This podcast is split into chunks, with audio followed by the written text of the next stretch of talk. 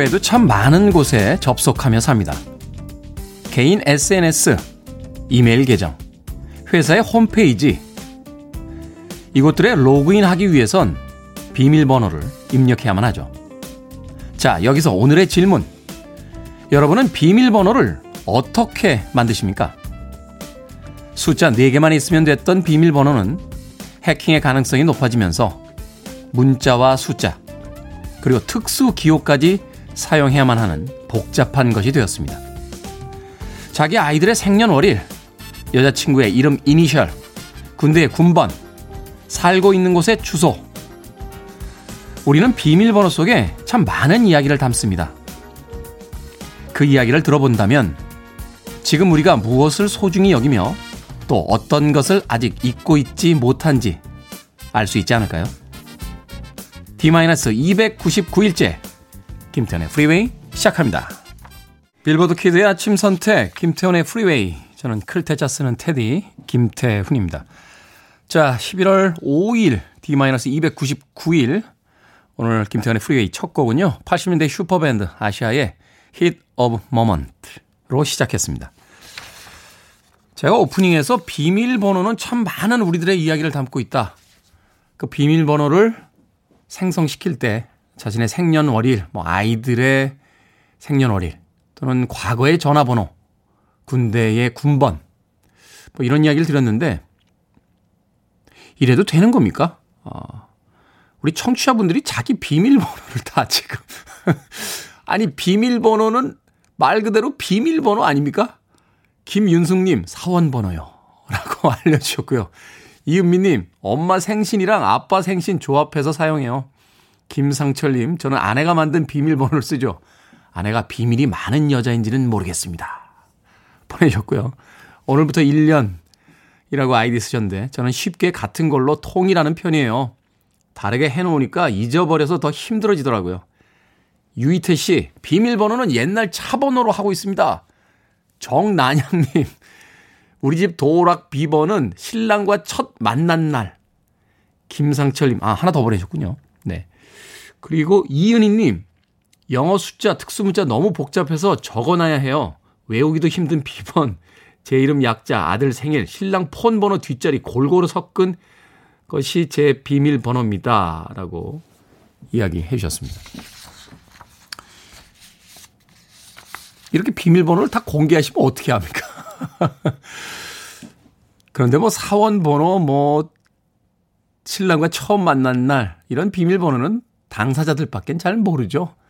아무도 자신에게 의미 있는 혹은 나밖에 모르는 무엇인가를 비밀번호로 사용하는 것 같은데 참 여러 개의 그 비밀번호를 들여다보게 되면 과거에 만든 비밀번호가 잊고 있던 옛날 이야기를 불러오는 그런 경우도 있습니다.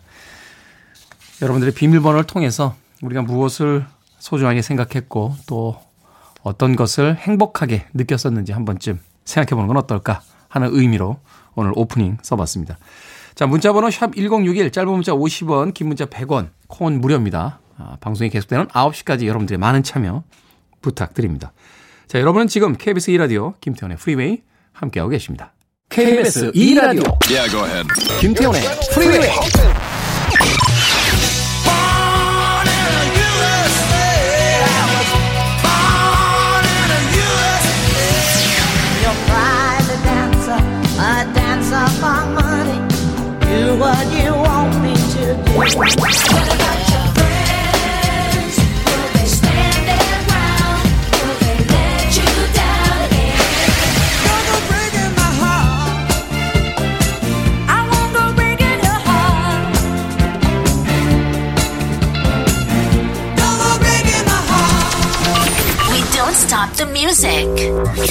추운 겨울에 따뜻한 정서가 담겨져 있던 노래였죠. 바비 칼도웰의 Heart of Mine 들으셨습니다.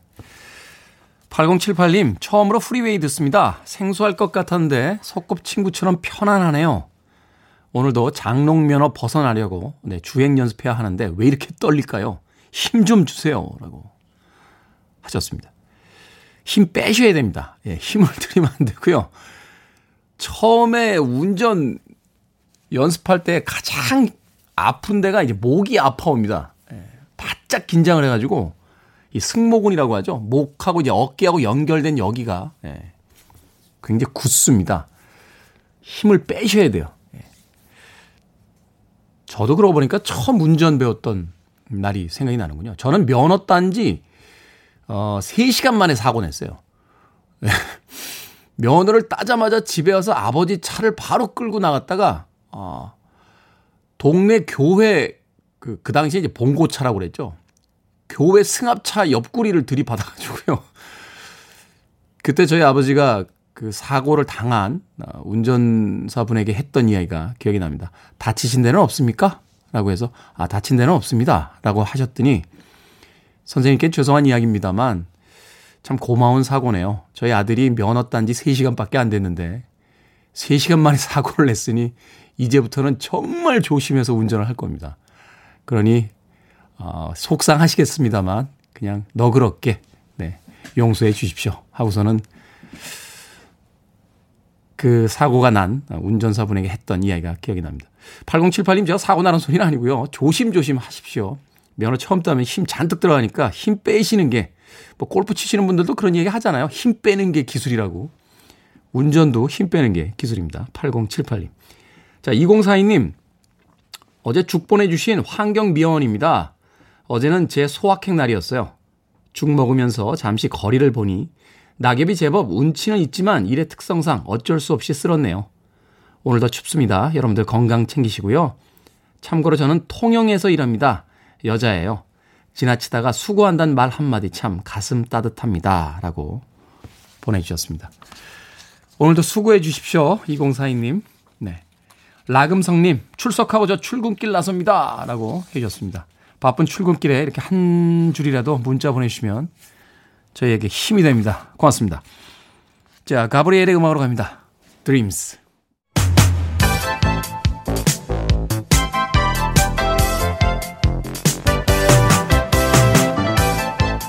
이 시간 뉴스를 깔끔하게 정리해드리는 시간 뉴스 브리핑 최영일 시사평론가와 함께합니다. 안녕하세요. 안녕하세요. 대체 누굽니까? 트럼프입니까? 아... 바이든입니까?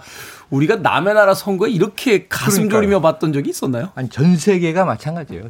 중국, 일본, 뭐 미국이 그만큼 이제 초강대국이고 관련을 맺고 있는 나라가 많고 그래서 이제 대통령이 누가 되냐에 따라서 이 다 영향을 받는 정책하에 있는 거죠. 그 사실 미국의 정책이라는 게 예측 가능한 어떤 수순에 있었는데 항상 그랬죠. 트럼프 등장 이후로 워낙 좌충우돌을 하면서. 국제 질서가 막 그 혼란스러워지니까 그래서 네. 지금 더 관심이 더 많은 일단 건데. 우리 입장에서는 어제 우리도 국회 운영위가 열렸는데 서훈 국가안보실장이 나왔어요. 무슨 얘기를 하고 있냐면 신 바이든 행정부냐 2기 트럼프 행정부냐에 따라서 한반도 프로세스가 달라지니까 아. 시나리오를 다 만들고 플랜 A냐 플랜 B냐 우린 누가 되나 지켜보고 있는데 참 특이한 게 주한미군 철수를 운운하는 미국 민주당 대통령이 없었어요. 근데 트럼프 대통령은 돈 내라고 방위비 분담금 압박하면서 트럼프는 공화당이죠? 예, 네. 이저 미군 카드를 막 흔드는데 이번에 바이든 후보는 우리나라에 기고문까지 보내서 한미 동맹의 가치는 돈보다 훨씬 중요하다. 과거에는 이게 공화당 대통령이 주로 하던 얘기예요. 네. 그러니까 뭐 보수적이니까. 뭐 지금 이제 시대가 대혼란이다. 실리주의고 스타일에 따라서 이제 변칙 복서들이 이제 전개에 등장한 상황입니다. 그래서 여러 가지 불확실성이 있는데 모든 나라가 보고 있는 거. 중국의 경우에는 심각하죠. 홍콩은 또 네. 그렇죠. 트럼프 쪽이고 중국은 또, 또 바이든 쪽이고 어떡하지 뭐 이러면서도 계산을 하고 있는데 자, 이 지금 현재 상황, 지금 현재 실시간 상황 말씀드리면요. 이 조 바이든이 264명의 선거인단을 확보했습니다. 264명. 네. 270명이 매직 넘버니까 아... 6명만 가지고 오면 게임 끝이에요, 사실은. 그런데 지금 네바다에서 이기고 있는데 지금 개표 중인데 네바다가 딱 6명이에요, 선거인단이. 이렇게 지금 펜실베니아 뭐 여러 지역들이 경합 지역이 있는데 네. 에라 트럼프 다 가져라. 그래도 네바다 6개 가지고 오면 이제 게임 끝. 270명 먼저 달성. 대통령은 바이든 이렇게 되는데 여기서 문제는 트럼프 대통령이 호락호락하지가 않습니다. 어제 이미 트위터에서 승리 선언을 하지 않았습니까? 그러니까 먼저 조 바이든이 어제 먼저 연설을 했는데 우리는 승리를 향해 다가가고 있다. 모든 표를 다 열어야 한다. 인내심을 갖자. 이런 얘기를 했고 그 다음에 이제 백악관에서 트럼프 대통령이 사실상 우리가 승리했는데 저들이 훔쳐가려고 하고 있다. 좌시하지 않겠다. 뭐 이런 취지 얘기를 해요. 그 다음에 또 트럼프 대통령이 지난 밤 사이에 지금 이 트럼프 지지자들이 소송을 계속 걸고 있어요. 자, 위스콘신 개표 안 돼. 미주리 예, 네. 멈춰. 왜냐하면 지금 트럼프 대통령이 이런 얘기를 밤 사이에 메시지를 했어요. 아니, 투표도 끝났고, 개표도 끝났고, 내가 이겼는데, 새벽 4시에 어디서 표들이 계속 나오는 거야? 그럼 이거 다 받아줘야 돼? 그래서 더 이상의 개표를 중단하라. 이게 지금 트럼프의 이제 이야기예요. 아니 개표를 하다가 자기가 이, 기고 있다고 개표를 중단하라. 이기고 있을 때 승리 선언을 했고 트럼프의 기세가 어제 무서웠죠, 사실은. 그렇죠. 어, 이 정도로 셌나? 이길 수도 있겠는데 그랬는데 우리가 자고 있는 밤 사이에 경합주들이 몇 개가 바이든으로 넘어가면서 지금 선거인단 확보는 바이든이 앞서 있고요. 지금 네바다만 게임이 끝나면 사실은 이 트럼프는 패하는 건데 지금 트럼프 대통령의 이 전략은 연방 대법원에서 승부를 내겠다. 법원으로 간다. 우리는. 그래서 이러면은 지금 한 12월에나 대통령이 확정될 것 같기도 하고 복잡합니다. 그러니까 자. 지금 진흙탕 싸움으로 접어들었습니다. 사실은 어제 뉴스 전해드릴 때 오늘쯤이면은 결과가 나올 거다라고 생각했는데 맞아요. 여전히 지금 오리 무중입니다. 어떤 네. 방향으로 가는지. 자, 두 번째 뉴스. 어, 이 뉴스는 뭔가요? 고 이건희 삼성그룹 회장의 네. 장례식발 코로나 확산이 우려된다? 코로나19 이야기인데요. 우리가 지금 할로윈데이 이후에 아, 좀 집단 감염 없었으면 좋겠다. 지켜보고 있는데 어제 세 자리가 나와서 조금 걱정이에요. 그런데 이제 어제 나온 소식인데 이 고 이건희 삼성그룹 회장이 10월 25일 일요일에 이제 타계를 했습니다. 그날 밤부터 이제 조문이 이어졌는데 원래 가족장이다. 조문 안 받는다 그랬지만 뭐 정관 재계 인사들이 다 간 거예요. 네. 26일에 가장 많이 몰렸는데 26일에 이 오는 셀럽들을 인사들을 취재하던 사진 기자 한 명이 확진이 됐어요. 확진은 11월 2일에 확진이 됩니다. 아. 근데 이제 이때는 잠복기인 거죠. 그래서 10월 26일에 이 서울 삼성병원을 장례식장을 방문한 사람들은 다 검사 받으세요. 하는 문자가 어제 날아갔고요. 지금 적어도 한 천여 명 정도. 경제계 인사 다 포함해서. 네네. 여기에 지금 뭐 홍남기 경제부총리 검사 받았고요. 그리고 지금 야당 국민의힘의 김종인 비대위원장 주호영 원내대표 검사 받았고요. 또 이날 이낙연 민주당 대표와 김태년 원내대표도 갔었는데 이게 통보를 받지 않았기 때문에 검사는 따로 고려하고 있지 않다. 뭐 이 금융권 그리고 또 삼성 전 임원 현 전현직 임원 다 대상이라 지금 이게 좀 걱정이 되는데 걱정도 되지만 네. 한 번쯤 생각해 봐야 돼요. 네. 그 할로윈 데이라고 젊은 청년들 음. 뭐 여기저기서 노는 것에 대해서 그렇게 그 비판의 어떤 네, 화살을 돌렸었는데 뾰족한 눈으로 우리가 보고 있죠. 정재계 인사들도 사실 물론 의미 있는 어 장례식이긴 합니다만 네. 코로나 시기에 오지 말라는데 왜 가서 어. 이런 사태를 야기하는지 엄청나게 모여서 그러니까요. 사실은 네. 젊은이들이 축제를 벌이는 것뿐만이 아니라 이런 부분도 전 사실은 좀 아. 우리가 좀 날카롭게 비판해야 된다고 어, 생각해요. 오늘 테디 날카롭습니다. 전 공감합니다. 맞아요. 네. 광고 안 들어올래나? 네. 아, 들어올 것 같습니다. 네. 정재계 인사들한테 네. 뭐라고 해서. 자, 다음 뉴스로 가주시죠. 자, 이 어제 강원도 최전방에 이제 진돗개 하나가 발령됐습니다. 군대 갔다 오신 분들은 알죠. 이게 얼마나 이제 삼엄한 것인지. 보니까 2일 밤에 자, 이미 북쪽 철책 너머에 사람이 하나 왔다 갔다 하는 게 확인됐고요. 어, 뭐야? 예의주시하고 있는데 3일 저녁 7시 반경 해가 지자 철책을 뛰어넘은 거예요. 이 감시 장비는 다 찍혔습니다. 네. 그런데 문제는 이중 철책을 뛰어넘을 때 이게 센서가 작동해야 되는데 경보 발령이 안 됐어요. 아. 그리고 어쨌든 이제 넘어왔다 사람이 잡아라.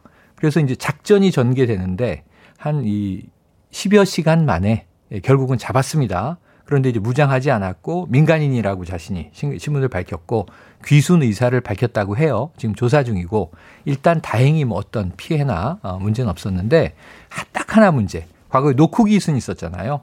그 똑똑똑 귀순하러 와시오. 그러니까 어 누구세요? 막 이런 깜짝 놀랄 네. 일이 있어서 이 지탄을 받았는데 그 정도는 아니었는데 아 이게 남쪽 지역에 넘어왔는데 민통선 1.5km까지 내려올 때까지 한 10여 시간 동안 수색에 너무 오래 걸렸다. 좀 대응 강화해야 되는 거 아니냐 이런 비판이 남아 있습니다. 네. 아직까지 우리나라는 종전 국가가 아닙니다. 네, 철책에서 좀 그렇죠. 아, 긴장감을 가지고 경계를 좀 서셔야 되지 않을까 하는 생각이 듭니다. 자, 여기서 오늘의 시사 엉뚱 퀴즈 어떤 네, 퀴즈입니까? 오늘의 시사 엉뚱 퀴즈 전문 용어에 대한 겁니다. 군 당국이 어제 오전 강원도 최전방 동부전선 철책을 넘어 남하한 북한 남성 한 명을 붙잡았다. 막 전해드렸죠. 이 남성은 이곳 후방 약 1.5km 민간인 통제구역 내에서 붙잡혔습니다. 이곳 남쪽 1.5km입니다. 여기서 문제. 남방 한계선 철책선에서 24시간 경계 근무를 하며 적의 기습에 대비하는 소대 단위 초소를 뜻하는 이 말은 무엇일까요? 1번 GOP, 2번 GPG기, 3번 GOD, 4번 G 드래곤. 자, 정답 아시는 분들은 지금 보내주시면 되겠습니다. 객관식이지만 재미있는 오답 포함해서 총 10분에게 따뜻한 초코라떼 보내드리겠습니다. 남방 한계선 철책선에서 24시간 경계 근무를 하며 적의 기습에 대비하는 소대 단위 초소를 뜻하는 이 말은 무엇일까요? 1번 GOP, 2번 GPG기, 3번 GOD, 4번 G드래곤. 자, 문자번호 샵 1061, 짧은 문자 50원, 긴 문자 100원, 콩은 무료입니다. 뉴스 브리핑 최영일 시사평론가와 함께했습니다. 고맙습니다. 고맙습니다.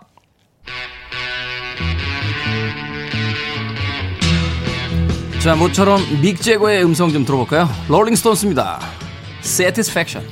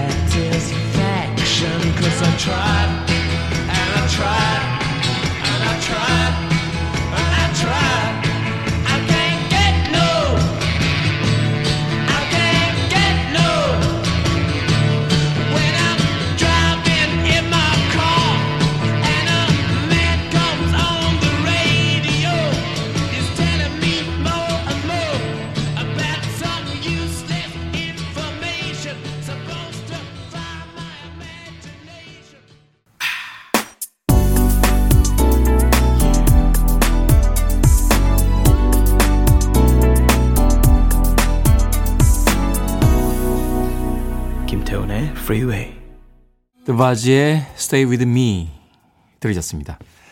자, 김태훈의 Freeway 1부 함께하고 계십니다. 오늘의 시사 엉뚱 퀴즈. 남방 한계선 천책, 철책선에서 24시간 경계 근무를 하며 적의 기습에 대비하는 소대 단위 초소를 뜻하는 이 말은 무엇일까요? 정답은 1번 GOP였습니다. 군대 다녀오신 분들은 뭐 어렵지 않게 맞출 수 있겠습니다만 여성분들에게는 좀 어려운 문제가 아니었나 하는 생각이 듭니다. 아, 5615님, 그럼에도 불구하고 1번입니다. 신랑이 군인이라 알지요. 라고 보내주셨습니다. 장지원님, 지루박이라고 창의적인 오답을 보내주셨고요. 1270님, 쥐라기. 아, 주라기가 아니라 쥐라기예요. 2360님은 지몸미라고 보내셨습니다. 0446님, 쥐며느리라고 보내셨고, 노인식님은 지현우, 지세희, 지상렬, 지석진이라고 보내주셨습니다. 정답은 1번 GOP였습니다. GOP. 자, 시사 엉뚱 퀴즈 정답자 포함해서 재미있는 오답자까지 총 10분에게 따뜻한 초코라떼 보내드리겠습니다. 당첨되신 분들은 오늘 방송이 끝난 후에요. 김태현의 프리웨이 홈페이지에서 확인하실 수 있습니다. 아, 홈페이지에 자신이 당첨이 됐다. 근데 콩으로 문자를 보내셨다라고 하시면 내일 방송 중에 샵 1061로 다시 한번 이름과 아이디 보내주시면 되겠습니다. 저희들이 모바일 쿠폰으로 보내드리기 때문에 전화번호를 알아야 보내드릴 수 있습니다. 짧은 문자 50원, 아, 긴 문자 100원입니다. 조경민님께서요, 테디, 벌써 유튜브 779명 됐습니다. 곧 800 넘고 계속해서 1000으로 되겠네요. 네. 유튜브 하시는 분들에게 좀 여쭤봤어요. 원래 이렇게 잘 안 올라가? 라고 했더니, 1000명, 만명, 10만 명, 여기가 고비랍니다. 예, 일단은 1000명을 돌파해야 그다음부터 속도가 좀 붙기 시작하고 또 만 명이 되면 조금 더 속도가 붙고 10만 명이 되면 뭐 끝난 거죠. 예, 실버 버튼 한번 받아봅시다. 이제 9만 9천 한 200여 분만 더 들어오면 되겠습니다. 조경민님 네, 관심 갖고 봐주셔서 고맙습니다. 조경민님께 커피앤도넛 모바일 쿠폰 보내드리겠습니다. 자, TLC 음악으로 갑니다. What about your friend?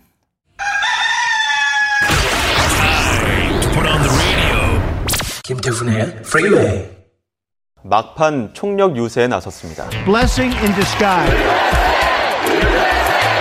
Masks matter. These masks they matter. It's good to be home. 이번 TV 토론에서는 끼어들기와 고성이 난무하면서 The Radical question- left. Will you Who shut is up, on, man? Listen, who is on your list, Joe? Gentlemen, is- I think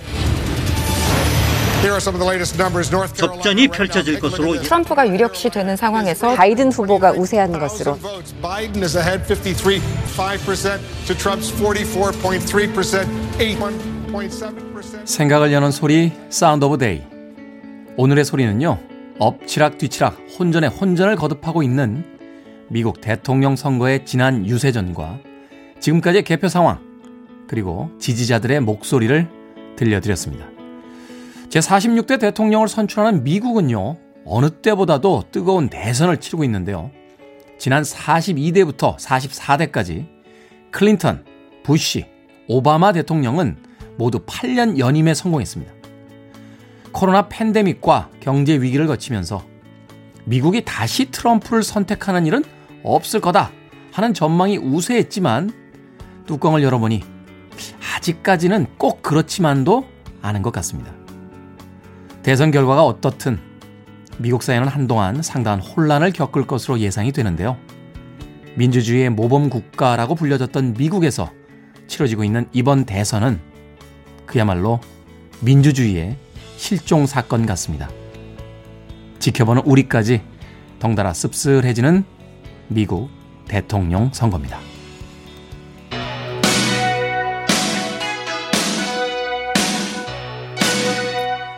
이름보다는 보스라고 더 많이 불렸던 아티스트죠.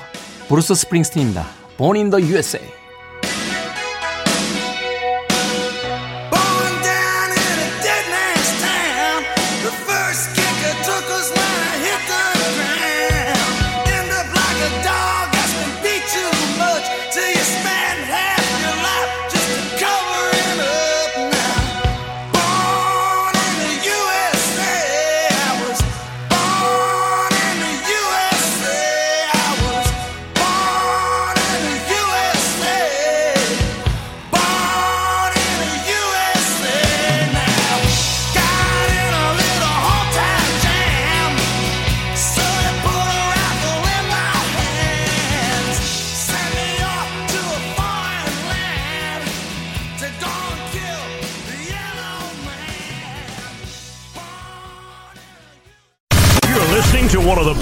Radio stations around.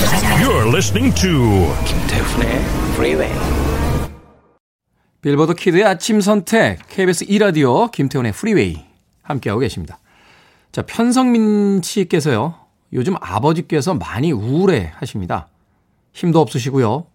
태훈님 방송 소개해드렸는데 좋아하는 기타도 치시고 음악도 들으시면서 기분 전환 하셨으면 좋겠습니다. 아버지 얼굴에 웃음이 돌아오길 기도합니다. 라고 보내주셨습니다. 치킨 한 마리 선물 교환권 보내드릴게요. 콩으로 들어오셨는데 샵 1061로 이름과 아이디 한번 다시 보내주시면 되겠습니다. 짧은 문자 50원, 긴 문자 100원입니다. 근데 한 가지 궁금한 게요. 왜 우린 꼭 치킨 한 마리라고 하죠? 치킨을 반 마리만 보내주는 방송도 있나요? 그런 방송은 없겠죠? 예. 치킨 한 마리가 온전히 갈 겁니다. 편성민. 자, 1부 끝곡은 이은희 씨와 무명유실님의 신청곡입니다. 에어서플라이 All Out of Love. 2부에서 뵙겠습니다. Thinking of you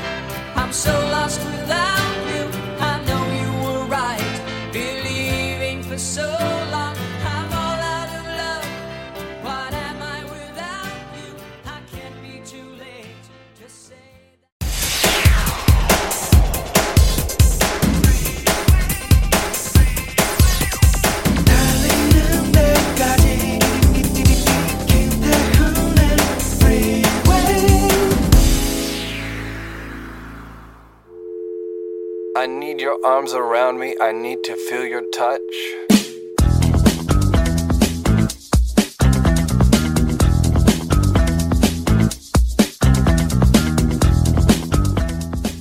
운동할 땐 운동화와 운동복 필수.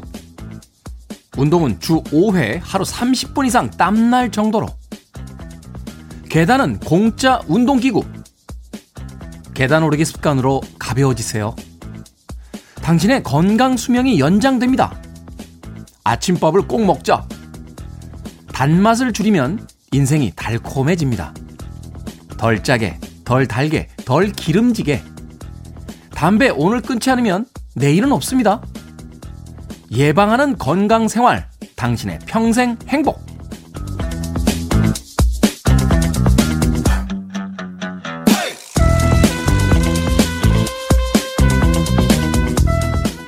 뭐든 읽어주는 남자.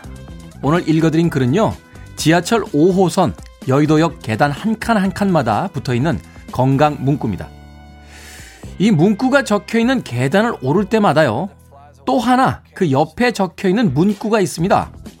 건강 수명 24초 up, 36초 up, 48초 up, 60초 up. 계단 하나에 3초씩 대략 82개의 계단을 다 오르고 나면 우리의 수명은 총 248초 늘어난다 라고 적혀 있습니다. 한 번쯤은 보셨겠죠? 지하철역 계단 한 번을 오르면 약 4분씩이니까 지하철로 출퇴근을 한다고 치면 하루에 8분씩 수명을 벌어두는 셈입니다.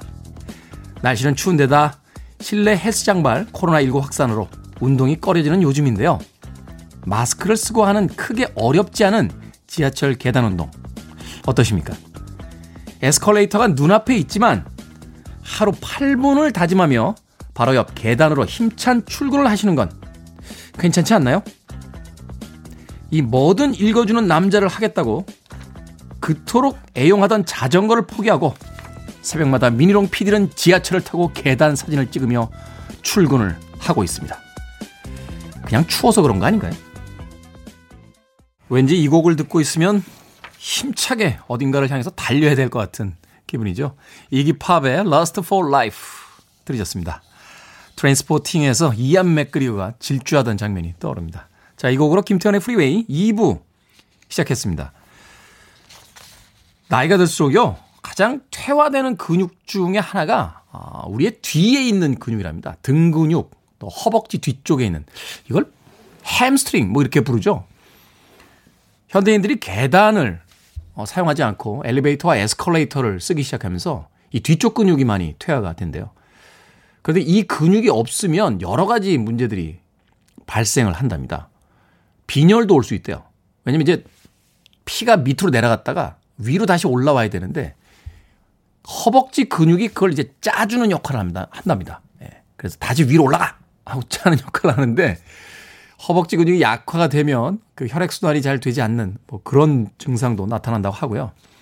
일단은 또 몸이 아플 때 근육이 많이 있어야 그 병을 잘 이겨낼 수 있다라고 합니다. 그래서 운동하시는 분들이나 의사분들은 이 근육은 일종의 보험이다 하는 이야기를 많이 합니다. 누가 몰라서 안 하나요? 예, 다 알지. 다 알아요. 다 아는데 왠지 나는 병에 안 걸릴 것 같고, 예? 계단을 올라가다가 오히려 숨이 차서 병에 걸릴 것 같으니까. 그래서 안 올라가는 거죠. 이현숙님, 계단 오르게 알지만 몸이 안 따라줍니다. 김미숙님, 테디님이 읽어주신 글 거의 다 실천하고 있는 저는 건강하겠죠? 아, 건강하죠. 계단 오르기 하시면. 조경민님, 계단 오르기, 그것도 좋은 운동입니다. 라고 보내주셨습니다. 계단을 사용합시다. 에스컬레이터나 아, 엘리베이터보다는. 요새 젊은 그 청년들, 뭐 퀵보드라고 하나요? 그거 타고 다니는 거 보면 멋있어 보이기도 합니다만 한편으론 아니 그 거리 또 다, 자신의 다리 근육을 안 쓰면 도대체 근육을 어디서 단련을 해야 되나 조금 안타깝게 느껴질 때가 있습니다. 아, 내려오실 때 조심하셔야 됩니다. 내려오실 때는 올라가실 때보다 더 천천히 내려오셔야 아, 무릎 관절 상하지 않습니다. 아, 이제 관절을 걱정해야 되는 나이가 됐군요. 눈물이 확 쏟아질 것 같은데. 광고 듣고 오겠습니다.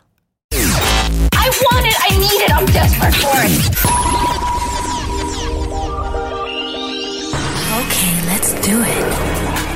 김태훈의 프리웨이 김호긴님께서요. 와 무디 블루스다 라고 문자 보내셨습니다. 모모 언니의 신청곡이었던 무디 블루스의 Your Wildest Dream 들으셨고요. 앞서 들으신 곡은 티나 터너의 Private Dancer까지 두 곡 이어서 보내드렸습니다. 곽지혜님께서요. 테디 good morning이요. 첫 방송부터 들었는데 초반에는 해야 할 일을 하시는 느낌이셨던 게 요즘은 하고 싶어서 하시는 느낌이라 듣는 입장이 더욱 즐겁습니다. 오래 함께 해주세요. 구독, 팔로우 완료요. 라고 문자 보내주셨습니다. 그게 느껴집니까?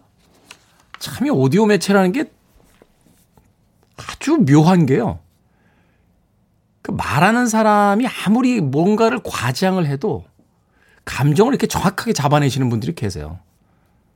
이제와 고백합니다만 처음 방송 시작하고 한 2주 동안은 죽고 싶었습니다. 진짜.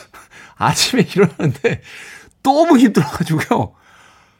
침대에 걸터 앉아서 100만 가지 생각을 했어요. 네. 미니롱 PD와 KBS 관계자분들에게 정말 죄송하다라는 문자를 보낸 뒤에 잠수 탈까 뭐 이런 생각도 여러 번 했습니다. 이게 농담이 아니라 진짜 했어요, 진짜. 우울증 왔었다니까요. 제가 원래 새벽 3시 정도에 평균적으로 잠을 자는 사람인데 아침 방송을 해야 되니까 4시 반 정도엔 일어나야 되는 거예요. 평생에 그 시간에 일어나 본 적이 없어요. 저는 고3 때도 그 시간에는 안 일어났습니다. 그런데 그 시간에 일어나는 생활 패턴이 한 2주 정도 되니까 아, 우울증 오면서 예, 방송은 활기차게 하고 싶었는데 정말 외롭고 고독했습니다. 예, 날은 또 점점 추워지죠. 사는 게 뭘까? 내가 무슨 부귀영화를 누리자고 이런 짓을 하고 있는 걸까? 뭐 이런 생각을 했는데 그 생활과 습관이라는 게 이제 아침형으로 바뀌기 시작하니까 한 3주째부터 괜찮아지더라고요. 그리고 눈도 저절로 떠지고 아침에 와서 이 방송을 하면서 듣는 음악도 점점 귀에 들리기 시작해서 아주 즐겁게 방송하고 있습니다. 유이태님, 테디 힘내세요. 김유진님, 힘내세요. 이젠 필요 없습니다. 네, 아침에 즐겁게 일어나고, 어, 활기차게 방송합니다. 여러분들께 음악 들려드리면서 저 역시 음악 아주 신나게 듣고 있으니까, 어, 그런 걱정 안 하셔도 됩니다. 2주가 꿈만 같았습니다. 네. 두 달째 접어들고 있죠. 엘튼 존앤 키키디의 음악으로 갑니다. Don't go breaking my heart.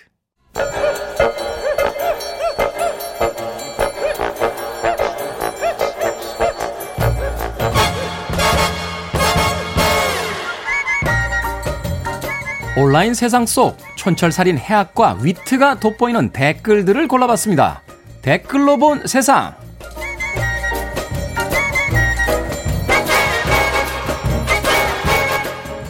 오늘 만나볼 첫 번째 세상. 세월의 속도는 나이에 비례한다고 하죠. 10대에는 시속 10km이던 것이 20대엔 20km, 50대엔 시속 50km. 나이가 들수록 세월은 KTX급으로 지나가는데 이렇게 나이가 들면 세월이 휙 빨리 지나가는 것처럼 느껴지는 건 나이에 따른 기억의 단순화 때문이라고 합니다. 기억을 덩어리화해서 그렇다는 건데요. 제 이야기가 아니라 미국의 한 대학 연구팀의 연구 결과랍니다. 자, 여기에 달린 댓글들입니다. 1985땡땡님, 빨리 가는 것처럼 느껴지는 게 아니고요. 진짜 빨리 갑니다. 일주일 중에 4시간 가질 수 있는 날은 고작 이틀인데 어떻게 시간이 느리게 가겠습니까? 하루하루 지겨워 죽겠어요. 시간이 왜 이렇게 안 가죠? 제가 어려서 그런 건가요? 사람이요, 철이 드는 순간 인생이 재미없어지는 것 같아요. MI 땡땡님.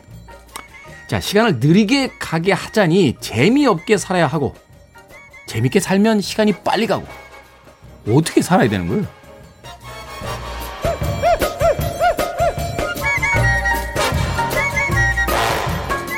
두 번째 댓글로 본 세상. 가출 사흘 만에 생선 빚을 지고 돌아온 태국의 한 고양이의 사연이 화제입니다. 우리 고양이가 산책을 나갔다가 실종이 됐습니다. 저의 반려묘를 찾아주세요. 다행히도 이 고양이는요, 사흘 만에 길가에서 발견이 됐는데, 고양이의 목에 걸린 쪽지 한 장. 당신 고양이가 우리 가게 와서 고등어를 탐내길래 세 마리를 줬습니다. 그리고 그 생선 가게의 주소와 전화번호가 함께 적혀 있었다는데요. 여기에 달린 댓글들입니다. NAVY님. 집사야, 돈 내라, 야옹. AA땡땡님. 생선가게 사장님, 단골 손님 잡으셨네요. 제가 고양이 주인이었으면 밥 챙겨준 게 고마워서 이 가게 단골됩니다. ZZ땡땡님. 근데요, 이건 고양이 말도 들어봐야죠. 고양이한테 생선 강매해놓고 청구하시는 거 아닌지 의심스럽습니다. 한번 웃고 넘어갈 수 있는 이야기긴 합니다만 문득 슈바이처 박사의 이야기가 떠오릅니다. 그래도 살만한 이유는 음악과 고양이뿐이다. 고양이 하나 키워?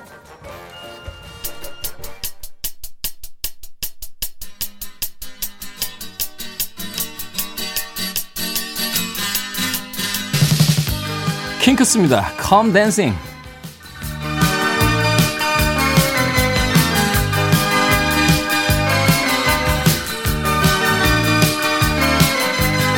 They put a parking lot on a piece of land where the supermarket used to stand.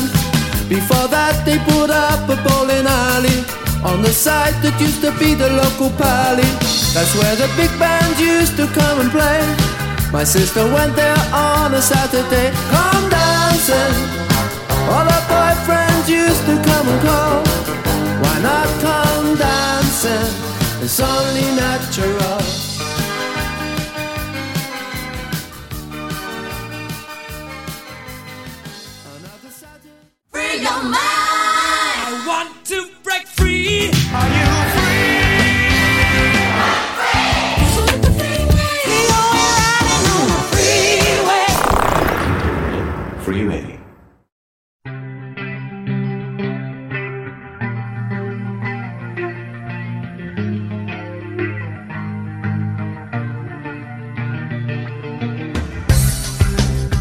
어라?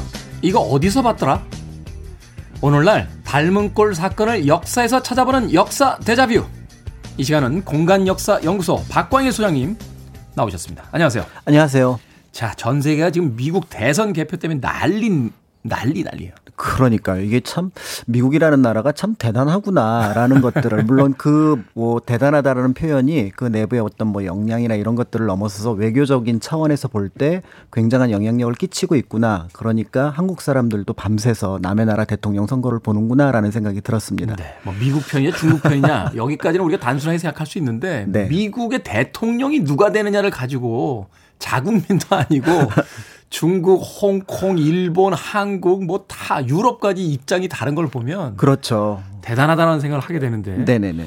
자, 이렇게 국제적인 정세, 다른 나라의 어떤 외교 정치의 문제가 우리 역사에도 영향을 미친 일이 굉장히 많았죠. 네, 굉장히 많습니다. 그래서 이제 그 나라의 어떤 최고 지도자가 어떤 정책을 띠느냐에 따라서 특히 이제 주변 강대국인 경우는 그 영향력이 굉장히 컸기 때문에 이제 관심을 가지고 봤는데 사실은 이제 거기에 대해서 우리가 어떤 영향력을 끼치는 것은 어려운 부분들이 있었거든요. 네. 이제 그럼에도 불구하고 이제 고려 역사를 보면은 흥미롭게 그런 것들을 주체적으로 선택해 간 케이스가 있어서 이제 그런 부분들을 오늘 좀 소개를 시켜 드리려고 합니다. 우리나라가 고려 때면은 중국은 몽고 그렇죠. 원나라 원뭐 이러니까 네네네. 이제 어 근데 송과는 사실은 좀 거리가 있어서 그냥 뭐 친밀한 외교 관계 정도를 맺었다고 한다 그러면 이제 몽골 또 이제 거란과의 어떤 관계는 굉장히 주도적으로 끌고 가는 부분들이 있는데 네. 이제 이 방송 들으시면서 아니 몽골에 대해서는 지배를 받았는데 주도적이라니라고 생각을 하실 수 있겠지만 그렇죠. 예, 사실은 이제 39년 전쟁 과정 속에서 항쟁을 하는데 그 마지막 한 10년 전에 이제 고려로 볼 때는 이 전쟁을 더 이상 버티기 어렵다 라고 판단을 하게 됩니다. 그래서 이제 강화 그러니까 이제 일종의 조금 합리적인 방식으로 이 전쟁을 끝내려고 결정을 하게 되고요. 타협하자. 네, 그러면서 이제 그때 고려 고종은 태자였던 나중에 이제 원종이 되는 태자를 이제 몽골에 파견을 해서 강화 협상을 하게 됩니다. 사실은 이제 굉장히 굴복 또는 굴욕을 염두에 둔 어떤 그런 상황이었는데 네. 먼저 손을 내미는 게 사실은 조금 그 한 발 낮추고 들어가는 거잖아요. 그렇죠. 그럼에도 불구하고 또 거꾸로 얘기해서 저쪽에서 마지막에 이제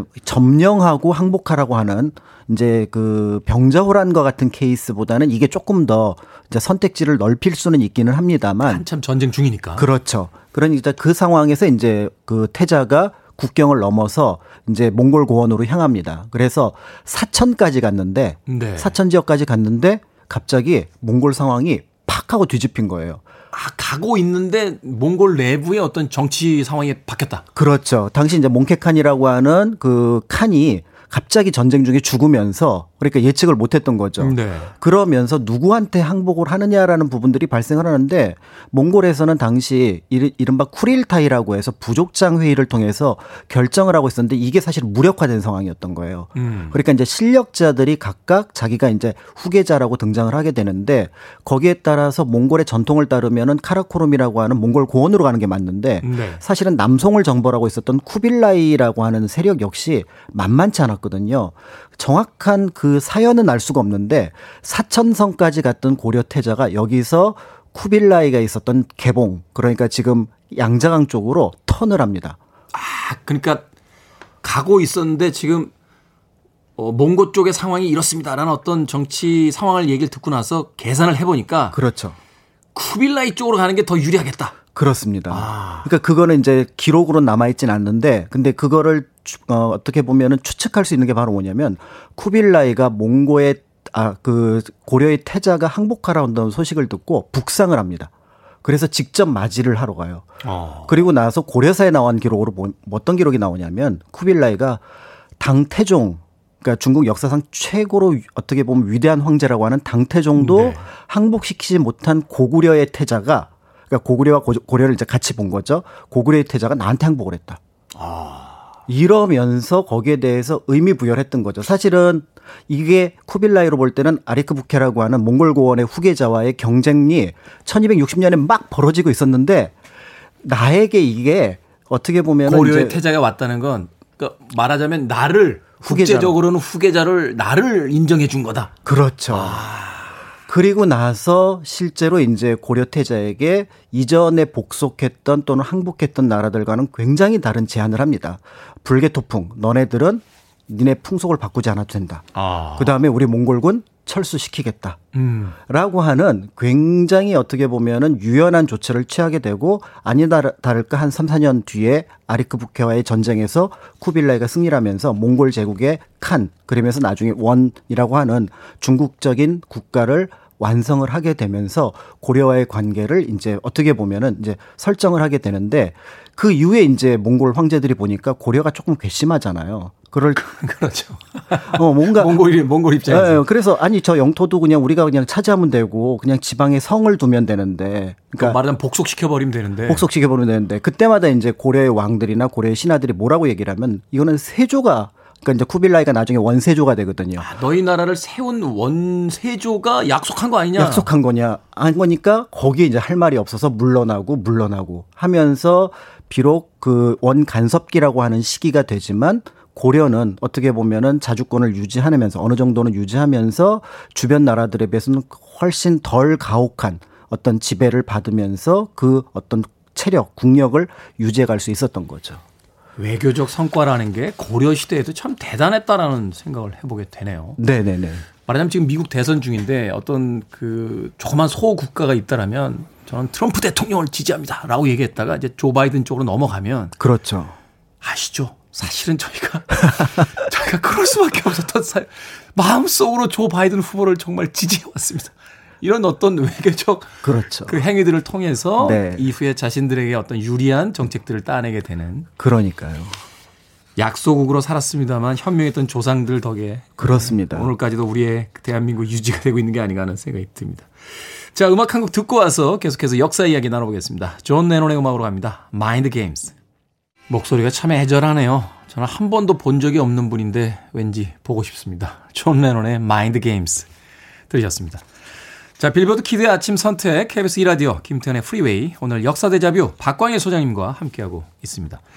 자, 아, 고려와 원나라, 몽고에 대한 이제 외교적 관계 네네네. 이야기를 해주셨는데 이런 사례는 이후의 역사에서도 반복이 되는 거죠? 그렇죠. 그래서 이제 우리가 늘 어떻게 보면은 강국이면 좋겠다라는 생각이 드는데 한편으로 생각해 보면 결국은 전근대의 거의 대부분의 국가의 강약은 인구수라든지 경제 규모에서 비롯되는 겁니다. 일단은 영토가 넓고 그렇죠. 네. 그런 면에서 볼 때 이제 그런 어떤 상황들을 염두에 둔다 그러면 우리가 어떤 수준의 한계점에는 분명히 있기 때문에 주변 나라에 이제 영향을 받는다라고 볼 수가 있는데 특히 이제 대한제국 시절에 그런 부분들이 조금 더 강했던 부분들이 있죠. 그러니까 내부적으로 어떤 혁신도 일어나지 않은 상황에서 주변의 강국은 청일을 넘어서서 사실은 서양 열강까지 들어오니까 이제 이런 부분에서 이제 특히 고종 같은 경우는 어, 조미수호 통상조약 1882년에 맺었던 이 조약을 통해서 미국에 기대는 바가 굉장히 컸습니다. 네. 그런데 결국은 그 미국에 기대고 여러 나라에게 도움을 받으려고 했던 그런 것들이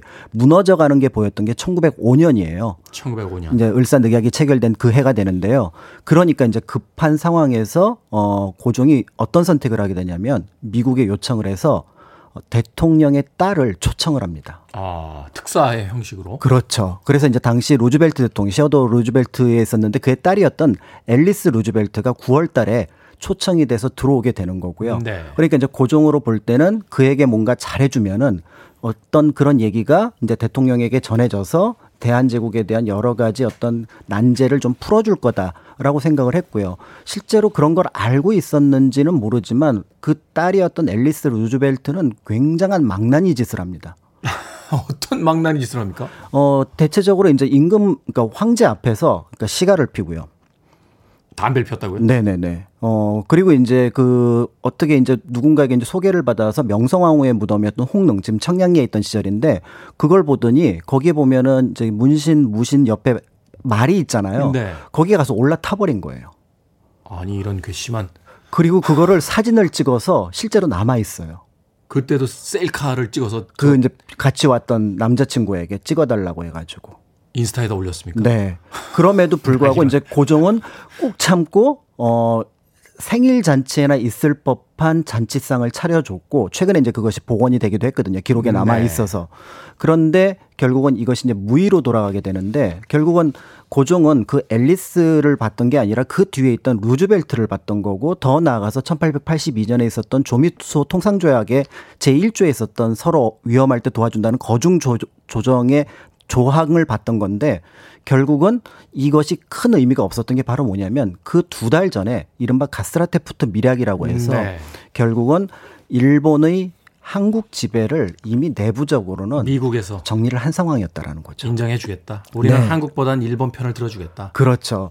그런데 이제 1897년 대한제국 성립 이후에 고종은 거의 미국에 대해서 해바라기처럼 늘 모든 것들을 이제 뭔가 바라고 특히 또 와 있던 알렌 공사 같은 경우가 굉장히 어떻게 보면은 잘하는 부분들이 있었지만 1905년 을산 늑약이 이제 결국은 체결이 되고 앨리스의 방문은 의미가 없이 체결이 되고 11월 달에요. 그리고 나서 제일 먼저 자국의 공관을 뺀 나라가 바로 미국입니다. 화가 날라 그러네요. 그러니까요. 그래서 결국은 어떤 면에서 보면은 국제 정치 외교 관계에서 사실은 고려가 몽골에 했던 것들은 굉장히 특별한 케이스에 해당하고 이 고종 때 보여주었던 미국의 태도가 사실은 강대국의 진짜 모습인 거죠. 영원한 적이나 친구가 없고 그렇죠. 자신들에게 유리한 대로 가는 것이다. 그렇습니다. 그러니까 우방이라는 것도 사실은 한편에서 보면 우리가 그들에게 뭔가 줄 게 있을 때 우방이 되는 거지. 그렇죠. 미국이 사실은 대만하고 그렇게 아주 밀접한 관계였잖아요. 그렇습니다. 중국 시장이 커지자마자 수교를 단절하고 음. 중국과 이제 수교를 그 하게 되는데 음. 그런 어떤 역사의 사건들을 보게 된다라면 우리가 무엇을 생각하고 어떻게 돼야 될지에 대해서 좀 답을 찾을 수 있겠네요. 그럼요. 그리고 한마디 덧붙이자면 루즈벨트는 굉장한 다른 의미의 친일파였습니다. 아, 갑자기 100년 전 역사에 화가 나. 오늘 대선 결과 똑똑히 지켜보겠습니다. 자, 역사 대자뷰. 오늘은 주변국과의 관계가 우리 역사에 미친 영향에 대해서 살펴봤습니다. 공간 역사 연구소의 박광일 소장이었습니다. 고맙습니다. 감사합니다.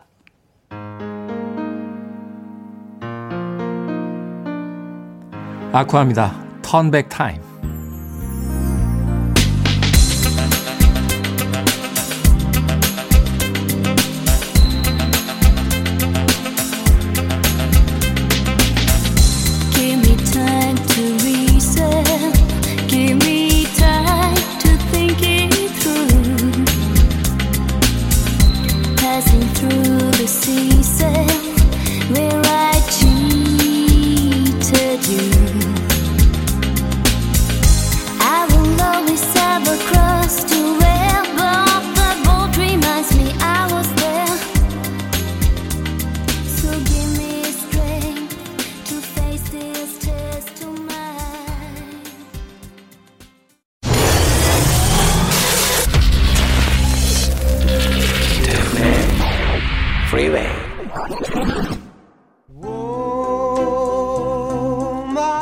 8904님, 청취율 성적표 나왔는데 결과 알려주세요. 4791님, 청취율 조사 결과 궁금합니다. 김호기님, 테디는 청취율 조사 몇 등 했나요? 궁금합니다.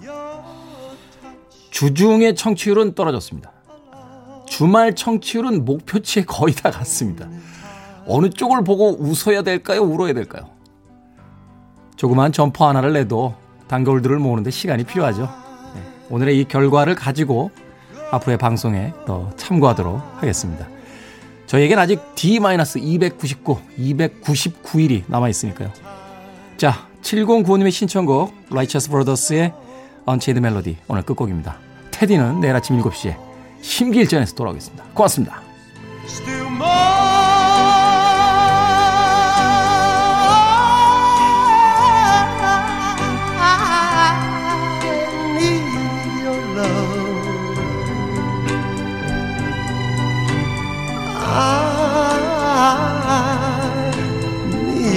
Love. God, speed your love to